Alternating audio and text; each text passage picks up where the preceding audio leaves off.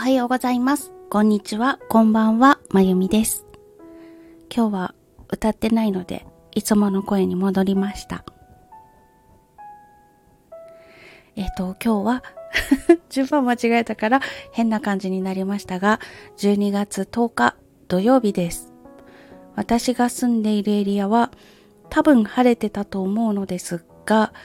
ちょっとバタバタしていて天気を忘れました。皆さんが住んでいるエリアはいかがだったでしょうか？それでは今日も声日記お付き合いください。今日はお休みの日でした。そしてなんと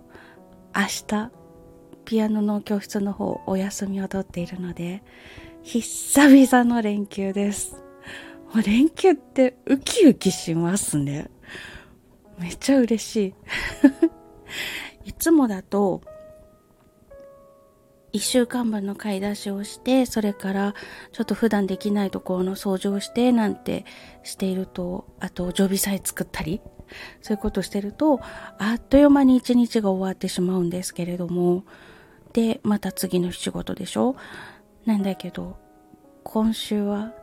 明日もあるさ。って、めっちゃ嬉しい。で、めっちゃ嬉しいと思ってたせいか、午前中はパソコン仕事してました。結局仕事する。何をしてたかというと、確定申告の準備をしたりとか、それからあと、1月にリリースしようと思っている曲の調整をしたりとか、あと、楽譜をね、風散歩の楽譜を販売したらいいよって大学の時の先輩に言われまして、私それまでは自分の生徒さんがもうちょっと大きくなって弾けるようになった時に弾いてくれたらいいなーなんてぼんやり考えてたんですけど、あ、いや、でもさ、そうだよね。別に私の生徒さんに限らなくたって、興味持ってくれる人いるかもしれないじゃないって先輩の一言で思いまして。で、どうやったら楽譜を出版できるんだっていうところからね、始まりました。で、うちの夫が出版社にお勤めしているので、ねえねえ、どうやったら楽譜って出版できんのって聞いたんですけど、まあ、それは全然専門外なので、あまりこう、こうしたらいいよっていうのはなく、出版社に持ち込む。それか、自費出版するって言われたんです。でも、出版社に持ち込むなんて勇気ないし、とか、あと、自費出版して在庫抱える度胸ないし、その前にそんな自費出版にかけられるほどのお金ないし、とか思いまして、ああ、難しいよ。無理だよ、先輩。とか思ってたんです。でも、ふと思い出しました。私大好きな寺内園夫さんの楽譜が、あの、市販されてないんですね。で、今回頼んだところとは別のところなんですけれども、オンデマンドでやってくれるところを見つけまして、そこで購入したものがたくさんあるんです。あ、そうだよ。あの、寺内園夫さんの買ったとこどこだったっけ？って調べるところから始まりまして、インターネット上で PDF だけ管理していただいて、で、注文が入ったら印刷して送ってもらうとか、ダウンロードの URL を送ってもらうとか、そういうことをしてくれるサイトを探しました。で、いくつか見つけて、いいなって思うところがあったんですけれども、そこがインフォメーションが2021年の9月で止まってたんですね。だから、あれ、もしかしてここはもうお仕事辞めてしまわれたのかしら、どうなんだろうと思って、念のために、あの、申請をするよりも前に、メールでちょっと状況確認を兼ねていろいろと質問があったので送ってみました。でもそこ返信が来なかったんですね。2週間待ってみたんですけど返信なかったのであじゃあもう廃業なさったのかなと思ってそこは諦めました。ちょっと良さそうな感じだったんですけどね。残念。でえっとピアスコアというメトロノームだったりとかピアノアプリだったりとかそういうのを出しているところなんですが音楽関係のことをやっている会社だししっかりしてそうなのでホームページとかもすんごい綺麗に作っててだからそこでお願いしようかなと思って今日のお昼ぐらいに販売申請出しましてでまあもうちょっと時間かかるのかなと思ってたんですけど夜さっき2時間前くらいかな。販売開始しました。ってメールがピロンと入りまして。えー、もう？って。びっくりしました。ということで風散歩。あの12月25日に音源の方の楽曲配信はスタートするんですけれどもそちらはあの各種音楽配信ストアからダウンロードだったりとかサブスクとかで聴いていただけるようになるんですけれどもそれに先駆けて楽譜の販売が開始されました。わーい。パチパチパチパチパチ。また音アプリ入れてない。わーびっくりしましたでねそんなことをしてたらあっという間に半日終わっちゃって、あ、あとね、YouTube の動画も一本作ったんですよ。この間の、あの、双子座満月の時の月が綺麗だったの撮って、それに、轟千尋さんの月に思うという曲を合わせてアップしたんです。そんなこともしてたんだった。だからバッタバタしてて。で、あっという間に半日終わりまして、で、午後病院に行って肩の状態見ていただいてそれから1週間分の食材の買い出しをしてでちょっと疲れたのでぼーっとしたりとか あの本を読んだりとかしながら旦那さん帰ってくるのを待ってたという感じの一日を過ごしておりましたいやー、本当うかつだなと思うんですけれども、まあ、自分の生徒さんにいつか弾いてもらえたらいいなーなんて思うにとどまっていたという自分の視野の狭さにちょっといかんぞって思いました。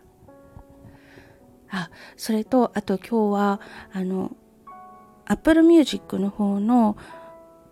アーティスト管理アプリというのがあってそれを最近使うようになったんですけれどもそこからレポートが届きまして12月の2日から8日の間に何回ぐらい聞いてもらえたかとかどこのエリアで聞いてもらえたかっていうのがわかるものが来るんですね。で多分それは日本とあとロシアとかその辺のデータしかないのかなと思うんですけど、ちょっとよくわかんないんですけどね。あの、今までは日本の地名がとりあえずよく聞かれているところっていうのに入ってたんですけれども、今回アルファベットの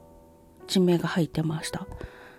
で、それは英語で書かれているものではなくて、初めて見る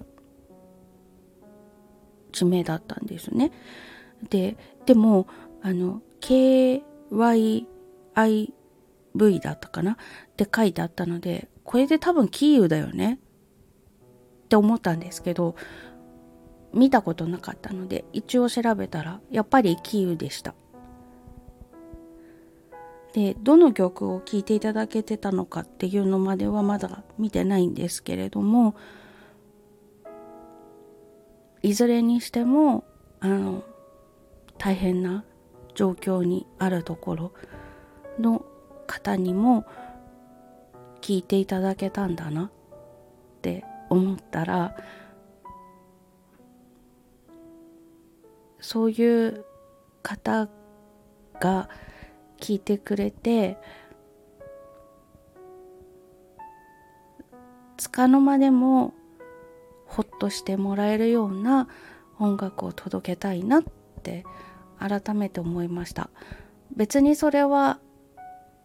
ウクライナの人が聞いてくれたからっていうわけではなくて他にもねいろんな国で内戦があったりとかいろんなことで大変な思いをしてる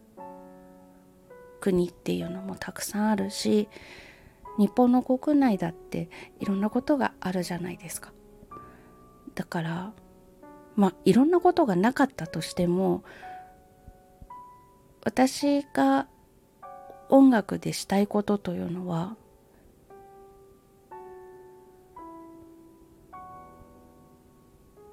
聞いてくれた人が少しの間でも休憩してもらえたらいいなとか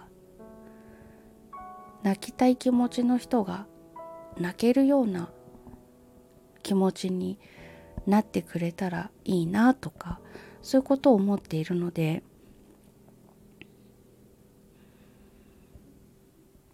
より丁寧に作っていきたいなと思いました。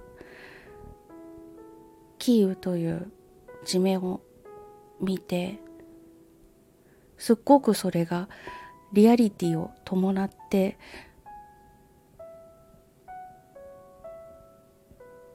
感じられました。本当に大変な思いをしているわけだからほんのちょっとの間でもくつろいでいただいたり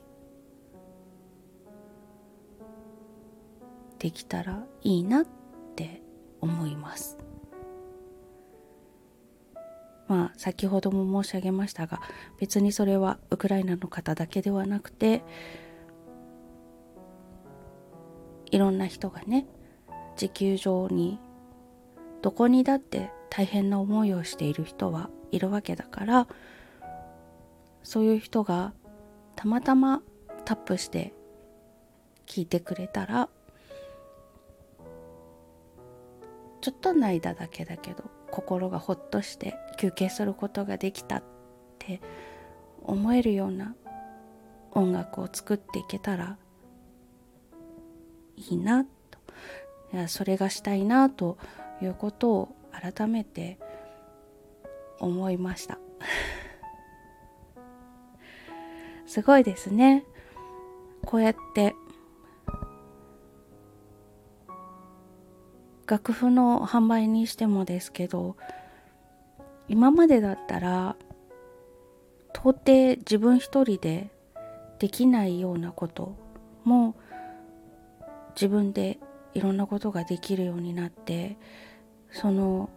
場というのが用意していただいてあってそれが全世界に向けて出していくことができる。すごいことですよね。世界的なピアニストとかそういう人の音だったらば全世界に向かって届くっていうのはそうだよねって思うんですけれども。そうじゃない人の音もそうやって遠く離れた国の方が聞いてくれるということがあるんだって思うと、うん、感慨深いものがあります。チュンコアから来るどこの国の人が聞いてくれたよっていうリストも見てるんですけれどもそれもやっぱり本当に全世界つつ裏裏いろんな国の方が聞いてくださっているのでありがたいなと思うこととあとすごいなって思うこと。それから、そういう場所に自分の音楽を発表してるんだっていうことを肝に銘じて作っていきたいなということそんなことを感じます今日はより一層それを感じました。ということで来年の1月に出す曲 の調整かなり難航していてどこまでやるかっていうこととかいろいろともうもう無理って言いたくなったりする状況もあるんですけれどもちゃんと自分が今の私ができる最善はこれですって目をそらさずに言えるくらいまでちゃんと作り上げて投げ出さないでやりたいなと思います。頑張ろう。今日はそんな日でした。最後まで聞いていただきましてありがとうございます